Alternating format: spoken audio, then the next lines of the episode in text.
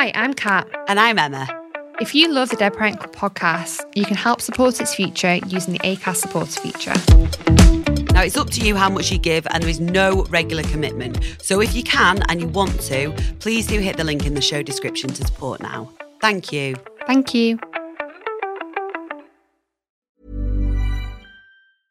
I'm Sandra, and I'm just the professional your small business was looking for. But you didn't hire me because you didn't use LinkedIn jobs. LinkedIn has professionals you can't find anywhere else, including those who aren't actively looking for a new job but might be open to the perfect role, like me.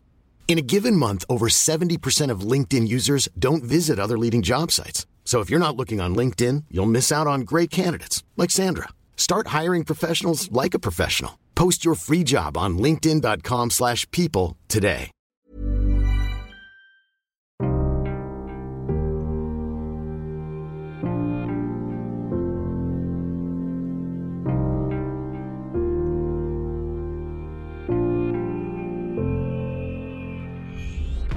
Hi, guys, I'm Kat. And I'm Emma. Thank you for joining us and welcome back to the Dead Parent Club podcast. Each week, we're going to be talking about what it's like to be members of the Dead Parent Club and chatting to brilliant guests about their grieving journeys. We'll also be hearing from people far more qualified than us that can give you some top advice on navigating this new normal. So, strap yourselves in and welcome to the Dead Parent Club. And today we are joined by someone who will be covering an extremely important and potentially daunting step in your grieving journey the funeral. Yes, Lee Solomon, a funeral director from Lily's Funerals, is on to give a guide on everything to do with funerals, the dreaded word.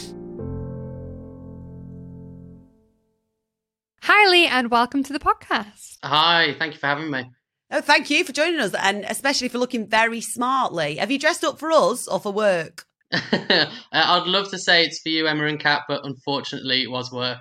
well, very you look very smart all the time. Do you know what? you. It, it, you stayed in the outfit. You could have got Yeah. your pajamas. That's what I would have done if I was I doing a have. podcast from home. So, thank you very much for anyone who's just listening to this. Lee is wearing a waistcoat, tie, and a white shirt, looking very smart. So, Lee, I guess the first place to start is what does a day in the life of a funeral director look like? Uh, wow, uh, where do I start with that? It could be anything. So, a family could call us out to bring one of their loved ones into our care. Um, I could be washing and dressing uh, one of our residents for a family coming in to view them in the chapel of rest, or I could be doing endless amounts of paperwork either for funerals or for the business related. Yeah, it, it could be absolutely anything, and it changes day to day. Two things I just want to point out there that I find really interesting. One is the kind of way that you say bringing their loved ones into your care. Two is calling them residents. I find that such such an interesting terminology. I think because we're doing this podcast, we're quite like bringing the dead parent into the Yeah. funeral home. You know what I mean? Like, yeah, you're right. But your language is very much as though very soft. Yes, very gentle. Is that part of the job that you are? Does are you taught that, or does that just come naturally with time?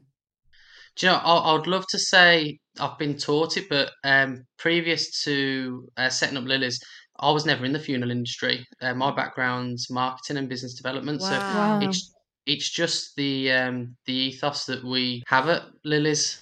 What made you go from marketing? It's the big question. Yeah. it's the one on To- everybody's lips Yeah, right now. yeah. What, what what was the decision making behind that? I, I could go on a very long story on this, but I'll keep it short for you. Um, my my best friend, who I've known my whole life, grew up on the same street and everything. He went into the funeral industry uh, from sixteen, and we kept in touch. And when we was twenty two one, we said if we ever get the opportunity, let's open up a funeral home together. He I suppose it's not it's not a dying business, is it? Yeah. hey, pun you intended. there. um, he he went into funeral industry from sixteen, and when he was twenty one, yeah, we said we'll open up a funeral home together.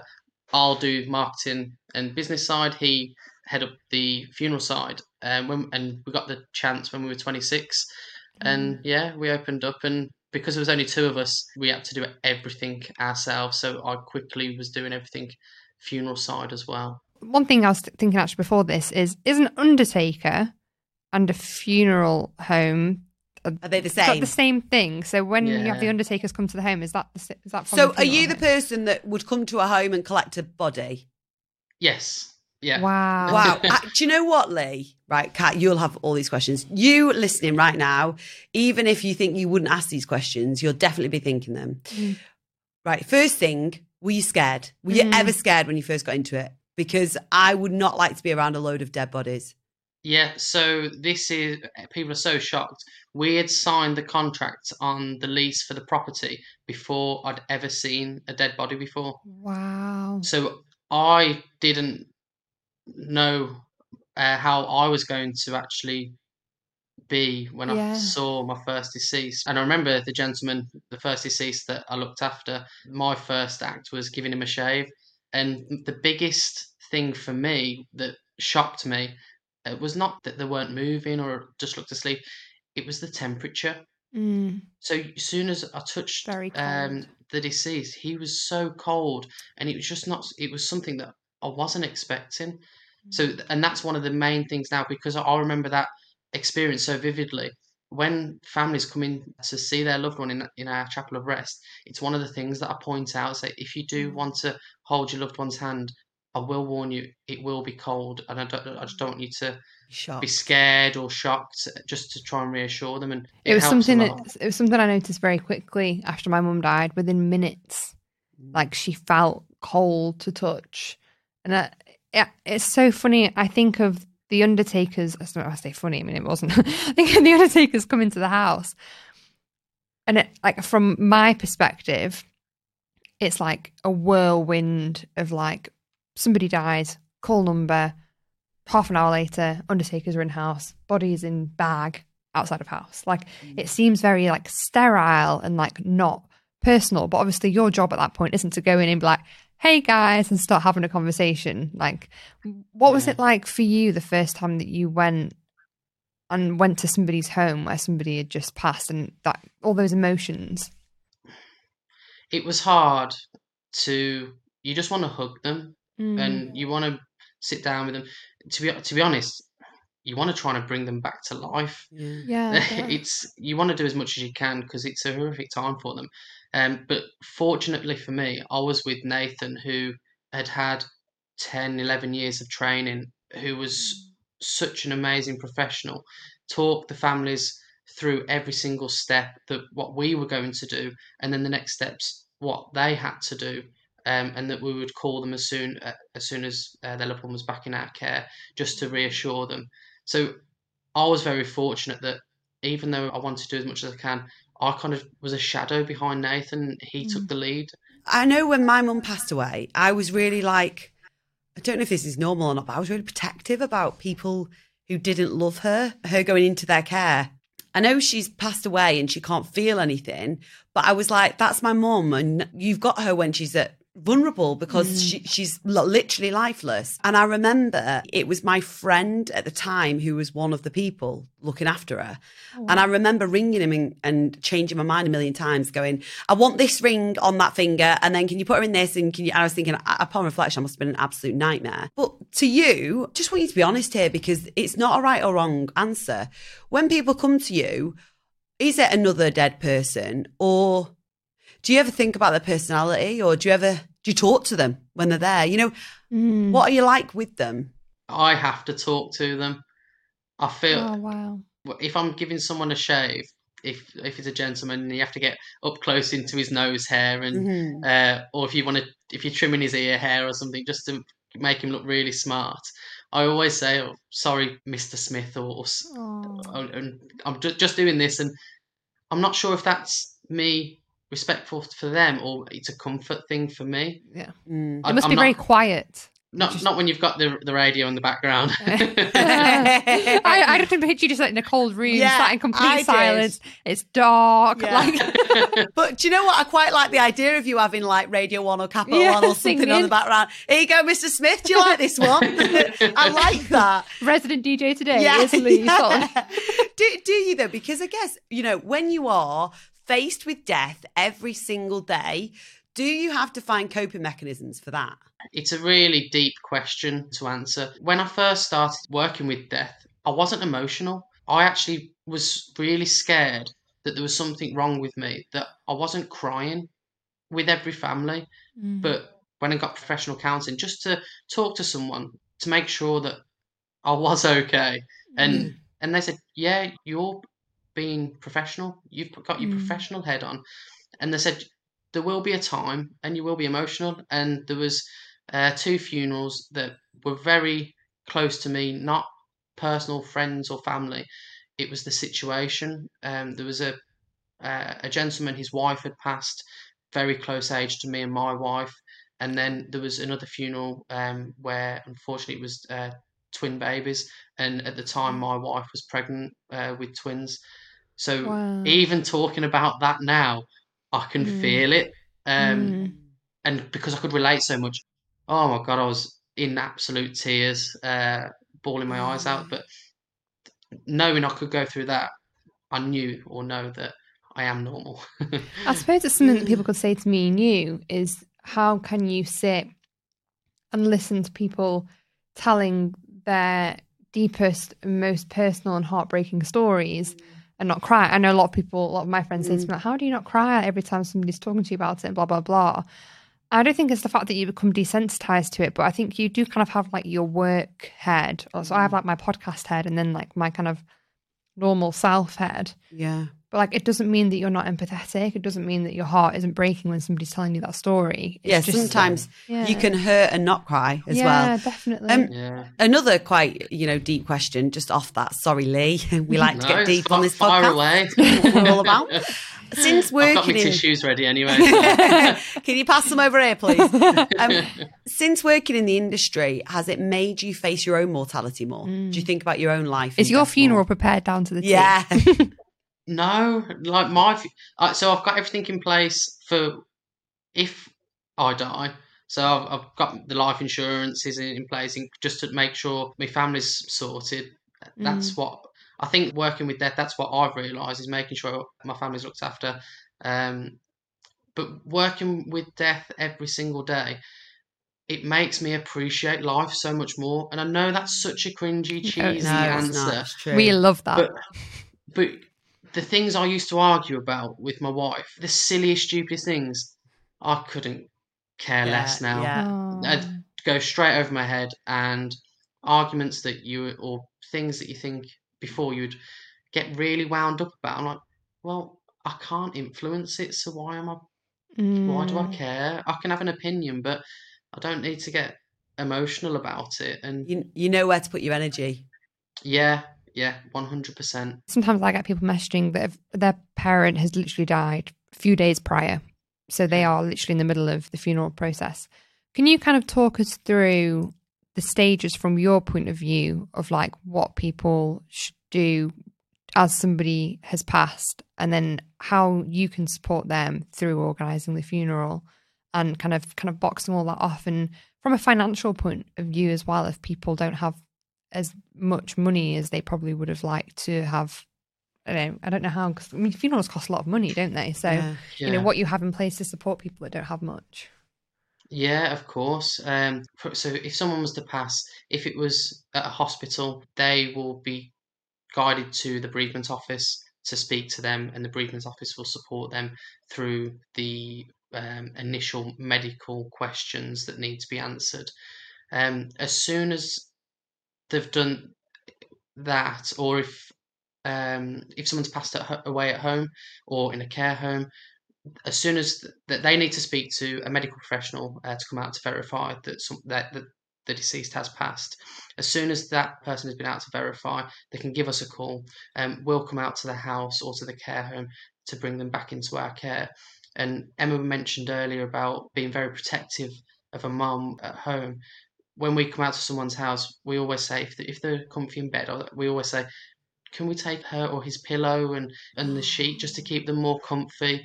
And if they've got a blanket on, do you want the blanket to stay or do you want it to come with? Just those little things just to make them feel more comfortable and reassured.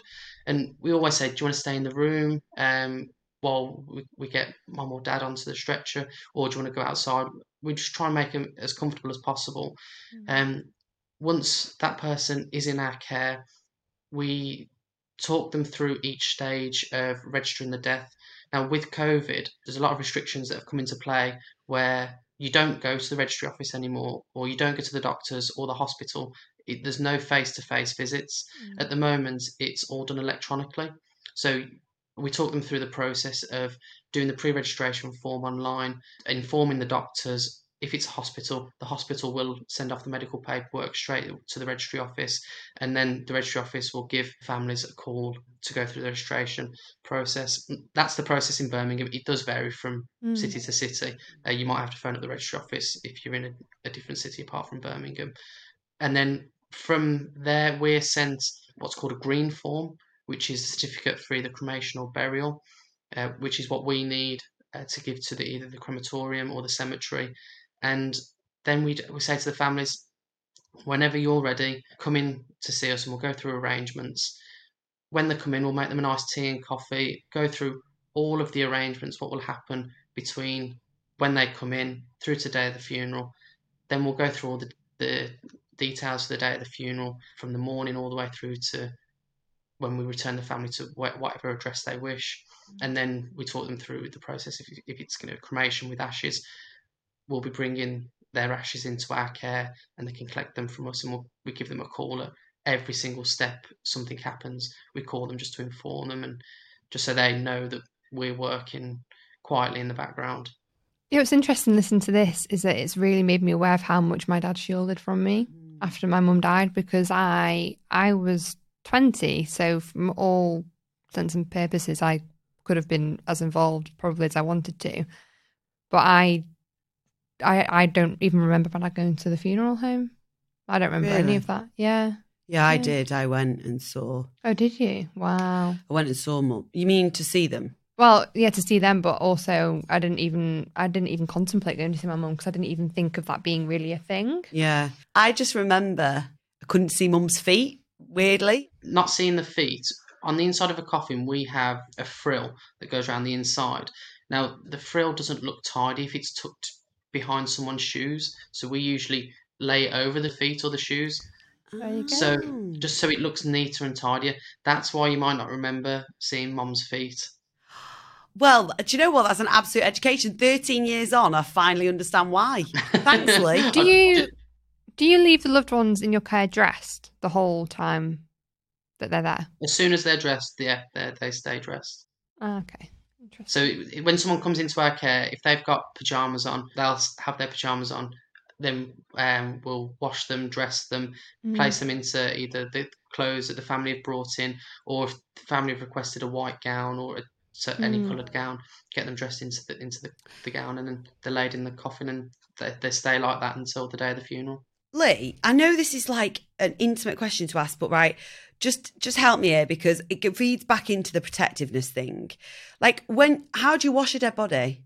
Where do you have a bath? Like what do you do? Mm. It's basically a flat bath. So it's called a mortuary table, and around the outside of the mortuary table is like a, a drainage area. So um, we get a cloth hot uh, with water and soap, and yeah, wash the body, and then any excess water obviously drips into the excess into the tray and drips out through the drainage hole. And I feel like bodies change when they pass away, Mm. um, like change shape and stuff. I'm not massively wise on that. I've just seen my mum and nana die, but I feel like bodies seem to like change shape. Or like I know, for example, when my mum was poorly with cancer, her whole body went skeletal, and her tummy, I think it was the pill she was taking, was like really big. Mm. Are you completely unfazed? Like, as in, there's a body in front of you. Are you completely unfazed because you've seen all these changes a million times over? The same if it was a traumatic death, I think, Yeah. as well, from an accident Yeah. or something like that. Like, how do you respond Yeah. to that? Um, if it's an, been a tragic death, I don't. I look at the deceased and I never look going like ill. I never think like that. I Mm. just I think more ah like it's more Mm. sad thinking oh it's so bad sad that they've passed away that way or if um the body's has changed irregularly so if, if it's um through bloating or fluids or anything it's just it's part of our job Yeah, it's your Um, everyday. we've got like we've a got a process that we need to to go through to rec- e- rectify or make it better or Can you still trump? Is it right that you trump when you're deaf? when you deceased, twitch, don't you? You can Do you? trump a lot. Did- did- did- can't you twitch? Like, do, do you, you see? We've never had of that? twitching. Oh my Um, god! Thank God, I Yeah, would was- shit myself if a dead body started twitching in front of me. You you might do that, but you might Yeah. you're more likely to do that than Twitch. Yeah. So you have to. Oh my it god! It releases because all your muscles relax, don't they? Yes. So do you know when you were saying about uh, bodies change when Mm. th- you've probably never seen or you hardly have seen a relative or a friend lying down asleep. Mm. Mm. Um, you see people either sat up, it, they'll be relaxed, um, or walking around. You never see someone lying down. So you, they may look totally different lying down. So someone's got really strong cheekbones Mm. uh, for um, cheeks from smiling so much all the time because the blood isn't pumping uh, into those muscles anymore. They're really relaxed. Their cheeks might look so different, Mm. and you might not you be used to that. that explains my nana. Well, did she look quite gaunt? Uh, I, Mm. it was I only went to see my nana because my granddad wanted to and my brothers didn't want to go. And I Mm. was like, do you know what? I owe it to granddad. He has to go with somebody. But she just it was her cheeks, yeah, were just so gaunt. And Nana had like quite chubby cheeks for a lot of her life. And Yeah. and um, I don't know. I'm, I'm sure that they the people had tried to do their best, but her smile just looked really big, like sewn together. But I imagine that that was to try and hide something else. So I fully Mm. understood it, but I was like, Nana, that's not you. they, do, they do look completely different, Yeah. don't they? But you know what? I also think, Lee, admire your honesty on all Yeah. that because I know I've been petrified going, oh my God, one day I'm going to die and people are going to see me bolloco on a slab and have to wipe me. And I have felt sorry for people like you in advance, Yeah. hopefully a long time in advance. And I've wanted to know, am I going to shit myself? Will I trump? Will I wet myself? I genuinely, I feel like these are the things people actually want to know, but no one A dares ask, B probably doesn't have a Not funeral given the director. opportunity. Yeah. Like, And also, hats off to you for being so honest about that, Lee, because we need to know this kind of stuff. Because also, it adds a bit of humour to it, you know, it- But doesn't it? The thing is, it's not a bad thing. It's natural. It, it happens. It's Mm. it ha- it happens a, a lot. It's just not Mm. talked about. Um, and we find in previous generation, death was not talked about, mm. and it makes it so much harder because we don't talk about it. If we talked about it more openly, uh, which we are now, which I'm so happy about, Mm. it just makes bereavement easier. Like the, I'll take the Irish for instance. They celebrate death amazingly, and yes, they grieve, but they grieve together and they Mm. speak about it. It's openly open, and it's yeah. My family when my, when my granddad passed, my nan was in such such a horrible place, and she went through uh, bereavement counselling, and if she hadn't have gone to that bereavement counselling, I don't think she would still be here now. Mm. And I raise money for the company that did the counselling, the charity, and I do it every year just because I'm so grateful. But mm. it's because we don't talk about it, and my nan still won't talk about her like, death now. If I do, if I try and mention it, she's like, "Oh no, no, no, I don't want to talk about it." And mm-hmm. it's What just What did so your family sad. all say then when you became a funeral director? Um, I don't think they believe me to start with. because April I, I- yeah, I, mm. I was in, uh, lived in Birmingham, uh, moved up to Leeds, was at university, then started my career up there, met my wife up there. So I never really kept my family up to date with random stuff that was going on. Then Mm. when it actually all become reality, I said, "Oh, by the way, guys, um, open up a funeral home." What? what? yeah.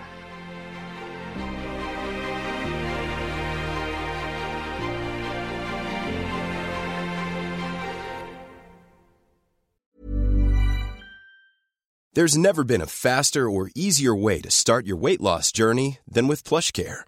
PlushCare accepts most insurance plans and gives you online access to board-certified physicians who can prescribe FDA-approved weight loss medications like Wegovy and Zepbound for those who qualify. Take charge of your health and speak with a board-certified physician about a weight loss plan that's right for you. Get started today at plushcare.com slash weight loss. That's plushcare.com slash weight loss. plushcare.com slash weight loss. I'm Sandra, and I'm just the professional your small business was looking for. But you didn't hire me because you didn't use LinkedIn jobs. LinkedIn has professionals you can't find anywhere else, including those who aren't actively looking for a new job but might be open to the perfect role, like me. In a given month, over 70% of LinkedIn users don't visit other leading job sites. So if you're not looking on LinkedIn, you'll miss out on great candidates like Sandra. Start hiring professionals like a professional. Post your free job on linkedin.com/people slash people today. Would your family choose your funeral home if they died? For example, your grandma. My family members have chose me, so we, we've wow. done. Yeah, we've done.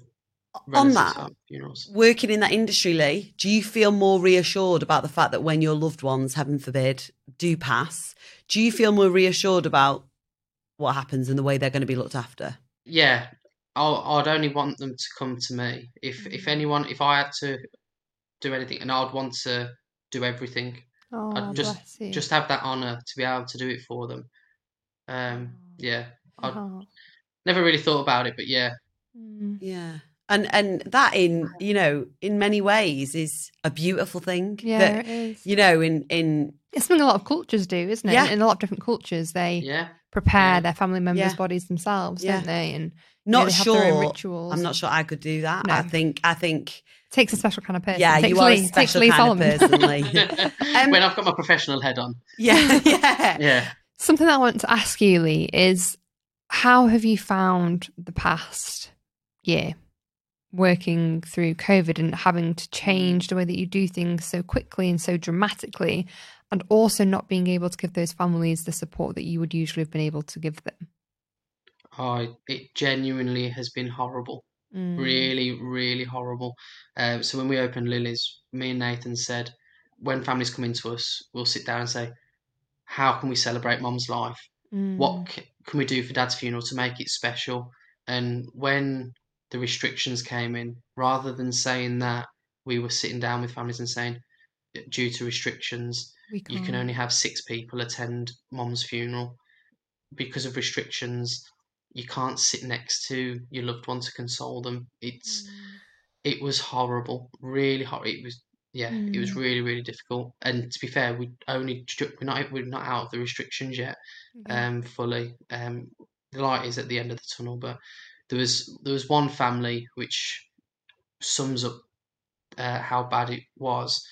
And fig- I know we we started this with a really nice light-hearted jokeness, and Mhm. I'm sorry for bringing the uh, no, No, no, please, this, is, tone this, is what it's, this is what it's for. Yeah. Um, but this, so this family, um, uh, she, w- lady had come into me, and her husband had uh, was in a care home, and because of the restrictions, she hadn't been able to see him, and I think it was for six weeks she hadn't hadn't seen Oh. him. Um, he was, t- was taken really ill, and they wouldn't. I think he um, he was COVID positive. They wouldn't take him, or couldn't didn't take him in time to the hospital but the care home phoned up and said, "We don't think he's going to make it through the night. Do you want to come and see him? But you can only look like see him through the window." So they're outside the window of the care home, just watching someone pass away. Um, and because they were COVID positive, uh, when they came into our care, we couldn't have an open coffin, so we had to have a closed coffin. So sh She never this saw him. this lady has hasn't had that closure of seeing them. Um, she asked and she said, "Is there any chance you can take? Uh, I can have his wedding ring back?" And one of the rules to stop the spread was that we can't any COVID positive disease. I That's took it upon. I took it upon myself, um, fully PPE'd up and everything, and disinfected the room. And I took the rings off, disinfected them, um, Oh. and then I said, I've, "I'm going to keep them uh, for I think it was 72 hours at the time." I said, um, and then you can have them back just in case. Oh, bless So I did that, and when she saw those rings, that was like her kind of going, "Oh, he's he has gone." Mm. and to have so someone that's spent I think it was like 50 years of a life with him to not have that closure at the end Oh, it's it's Oh, it breaks it was heart. horrific. Absolutely, that was one of the hardest days. Um, and there were other stories um, that families have been through similar to that uh, throughout the whole whole of COVID. It's just yeah, it's, it's not been nice. We had Helen on the podcast whose dad, whose dad died of COVID at the very start of the the pandemic, and you know, a similar experience. They couldn't have an, an open casket. They couldn't see him. He, it was we, we went in lockdown when he went into a coma. So the last thing he knew was normal life, and then oh, Bless and then they weren't allowed to see him after that, and he died a few weeks later. And I just think for people like you during the past year, you know, we think about the grievers and people that have lost somebody, but for people like you whose job it is every day is to try and make that process a little bit easier for the people left behind. I can imagine it's been really difficult trying it- to offer that service and trying to do it in a personal way and support them. Yeah, it, it has been really difficult, but but then the families are in. They've just lost a loved one. They're worse Yeah. than us. So it has been bad, but I never moan about it. Um, in the grand scheme of things, we were so lucky, fortunate to be able to have a job to go to through all this. A lot of people out there lost jobs and were in financial difficulty. So yeah, we we're just glad that we could help. Were you ever worried about your own well-being this last year with ha- with COVID? We- I haven't had time to. no, but genuinely, Lee, because uh, a lot of people will have not even thought about the fact that funeral directors, you're the if you're the place where that you know that person with COVID has gone. How do you feel in that position? the, every deceased that came into our care that was COVID positive, I, I was never scared once, and I haven't been. That might be down to my me blindly being a bit naive. Um, I may, may yeah, I might, might be a bit, a bit sh- sh- stupid thinking I'd survive anything, sort of thing. I'm indestructible, but um, yeah, no, never, never, yeah, never thought. I think about that's a good thing though, because I think it's nice knowing that even the people that died from COVID, people weren't scared to be around them Yeah. in death. Yeah, that they were treated with the same level of care and respect as the other Yeah. people. Have you seen a? oh, This sounds really clinical. Have you seen a rise in demand this last year? I, I get asked this question a lot, and it's really difficult for us because we're five and a half years old now as a company. We've been growing year on year Mm. Oh, um, yeah. with word of mouth and everything. So it's really difficult to say how busy we have been, but I can look at through the waves. For the through the first wave, um, we our busiest month uh, we conducted forty two funerals, and then this wave, um, the busiest month we conducted forty. On average, before COVID started, we were doing about twenty to twenty five funerals. That is a, So- hundred percent increase nearly, isn't it? Wow. Yeah. So Either that- you're that- very that good at your job at marketing, or Yeah. Or COVID. It's been a hell of a year. um, ju- um, how much will I pay for a funeral on average, Lee? How much? Because that's I just. I know, I know, I know. Kat asked you, but if you were putting a figure on an average funeral cost, what? Oh, sorry, you did mention about finances. I do apologise. So when we first opened, we had like this big long shopping list basically of what do you want, and it was just kind of tick it all off and then add it all up. But what we found was that families have two types of services. They either have a simple funeral service, which is um, the hearse and the coffin arrive at the crematorium, and everyone meets you there, and then they go back uh, to the wake themselves. Um, and so we put that pa- package together, or they have the hearse, a limousine, um, a coffin, order of services, flowers for the top of uh, the coffin as well. Um, and then if the ashes are coming back into our care, they'll have a scatter tube or ashes urn, or if it's a burial, they'll have a grave marker. So we put that package together as well and call it the traditional funeral package, basically, so families can go, oh, that or that, but they can chop and change if they want add things on, take things off. Um, so for our simple funeral package, we charge one four nine five. Uh, the traditional, we charge two oh nine five, and then the crematorium costs or the burial costs are on top. So our local crematorium, it's about nine. There's, we've got three, so the average is about nine hundred pounds. Um, doctors' fees and ministers' fees, so two hundred and eighty-two. So you're looking at uh, 1,182 on top of whichever package you choose. So around about two thousand seven hundred for the for a basic funeral. What happens if people can't afford a funeral at all? I, I don't know what happens then. So if if they really can't afford a funeral, then they can put it to social services, and social services will pay for a funeral, but the family has to mm. show that there's Yeah. no one that can.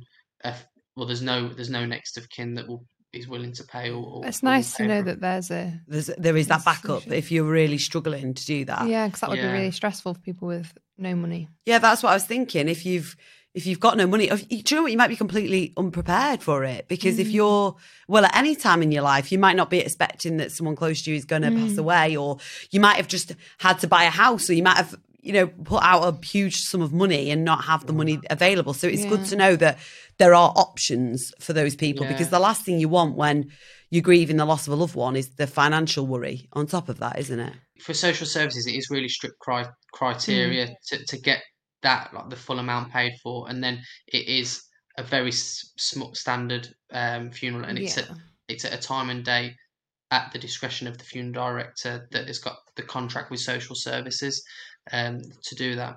If you are a normal person and you- you're on benefits, you can get you can um, apply to the DWP for a grant, and they give you about seven hundred pounds or seven hundred fifty pounds towards the funeral director's fees, and then they'll pay for the third party fees, which are either the cremation or burial fees as well. So Wow. that's you, it usually works out about fourteen or fifteen hundred pounds towards a cremation. Makes me feel Um, very privileged knowing that I didn't know the answer to that question. Yeah, I completely, completely agree. Yeah. Um, Lee, is there anything else that you would like anyone to know? That you know, maybe That's a myth that you'd like to apprehensive or a bust, myth, or, yeah. yeah. The coffins aren't reused, the handles aren't taken off. Thank God for that. Um, um, do you know it, it's really difficult because I know everything that goes on. Mm, If someone says, "Oh, does this happen?" I'm think, I think, well, why would you think that? But that's because I know it. But because mm. if people that aren't obviously in the industry every single day, they don't know. So it it might be actually me to ref- to turn that back on you two and say, is there anything that you've heard of or maybe thought of? I just have a general question because I Yeah. think I want to be cremated when I die. Yeah, I know. I don't ever get to speak to funeral directors. It's so not- I it's not an really- everyday thing. Yeah. So I really, I'm sorry for asking a lot of questions, but also no, that's cool. I've spent 13 years wanting to know the answers to these, Lee. So it's a lot of built up over time. Oh, if I get cremated, does every part of me go in that? Like, does the coffin go in? Oh yeah, when when the curtain when the closes. curtain closes, do you go what straight into the furnace or what happens there? So That's a good with question. That's a very good question. um, so when you uh, so uh, when the curtains close, the usually within a, uh crematorium there is a holding room behind the service chapel. The coffin is taken through into the holding room, and then the coffin at stays as is with the nameplate, uh, with the handles, everything. The coffin is not opened nor uh, nor changed in any way. If um, there, there's a request for the flowers to stay on top of the coffin, they will stay on top of the coffin.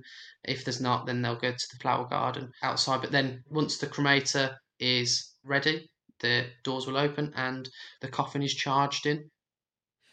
Charged in? Like, do they run Just with it? pushed in. It- yeah, it's Imagine called, Whee! Here we go. it's called yeah. So the uh, the Terminology term there, Lee. Is Yeah, the a little bit terminology.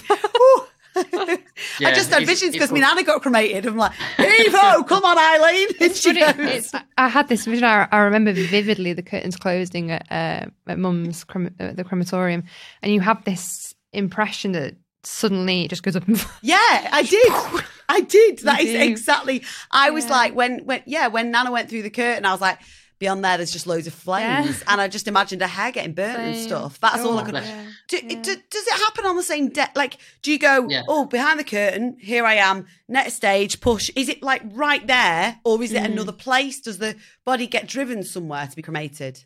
No, so all of our local crematoriums, the cremations happen the same day. Is it I one? that- Is it one body at a time? Yeah, but it's one body at a time, and there's Mm. usually multiple cremators. So Oh, depending on how busy the day is, they'll either heat up both cremators, and then Wow. if they're not so busy, they'll just heat up heat up the one and use the one. Wow. You've got to have real strength of character, I think, to be the charger, to be the Yeah. person pushing the body into that, knowing that that is the closing stages, that Of on the other side, yeah. they are going to be their ashes. I, I'm sure, like you say, it's their job and you get used to it. But for me, the finalness of that is incomprehensible. Yeah. Yeah. it is a very final. I, I will say as well, if, with, with people listening to this, if they are really intrigued to know what happens, most local crematoriums will do a tour. Wow. Oh, So- really? Yeah, they'll talk, they'll show, they'll walk you through. Uh, well, they should do a tour anyway. Um, they'll walk you through uh, everything and, and show you everything. And if you wish, you can even look through um the little like porthole to uh to see someone that's being cremated. wow. Wow. What, y- your loved one, you mean? Well, No, uh, like if you're on a tour. so it, w- Well, you just you see a random person going in. Like, do you mean? Yeah. If that's what's happening. They, they wouldn't show it going in, but they'd show they could, you can see someone being someone that's being cremated. And then at the other side, do they have like a big spade to get them out, or what do they get the ashes out with? A, a big rake. Yeah, Wow. they so just it's, drag it's, them it's, out. it's a purpose built rake. Yep. So at the end of a cremation, um, the the every single bit that's in that uh, cremator is raked uh, into um, like a holding um, like canister uh, for it to cool down. Once it's cooled down, it then goes to the cremulator, which grinds the ash down into finer, small particles. And because if uh, a loved one has had a metal knee, metal hip, or pins or anything within their body, uh, a magnet is then put into the ashes to retrieve the metal out. Wow. And then the- Why that- does that- that, come out in a lump or yeah, it, something? looks, well, it won't burn. it will won't burn. You mean? No, Metal. yeah, it, yeah. It, uh, the metal that's in in like hips and stuff that doesn't melt down because it's so well engineered. Um, but like rings and stuff that will me- either discolor or there'll be maybe pins in the body. Yeah, they'll they could melt.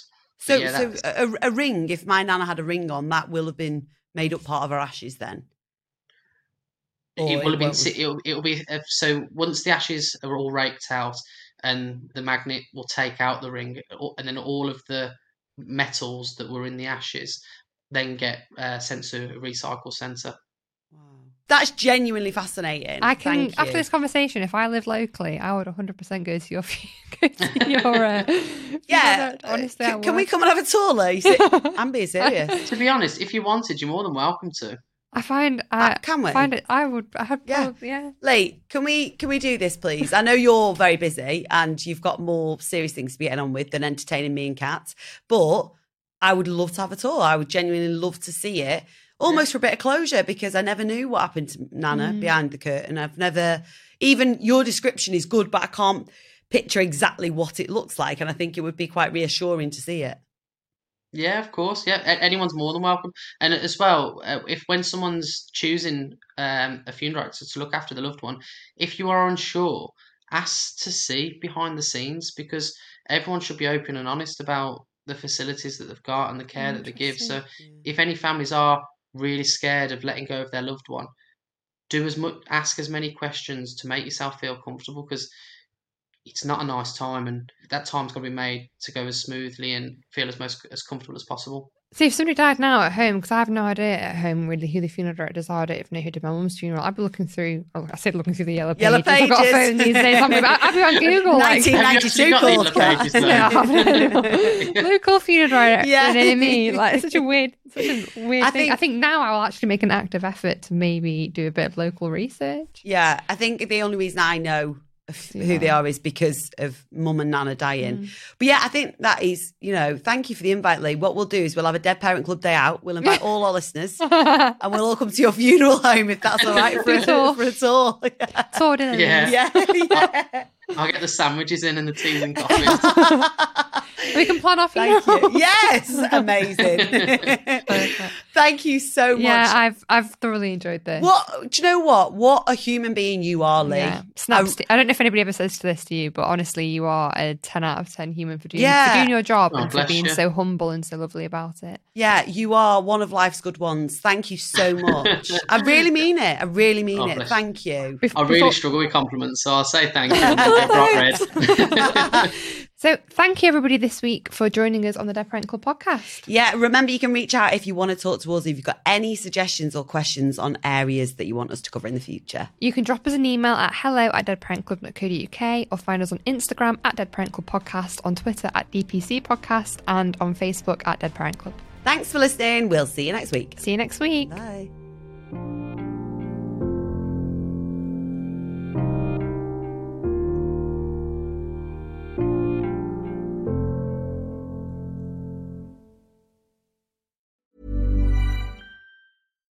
Here's a cool fact a crocodile can't stick out its tongue. Another cool fact you can get short term health insurance for a month or just under a year in some states.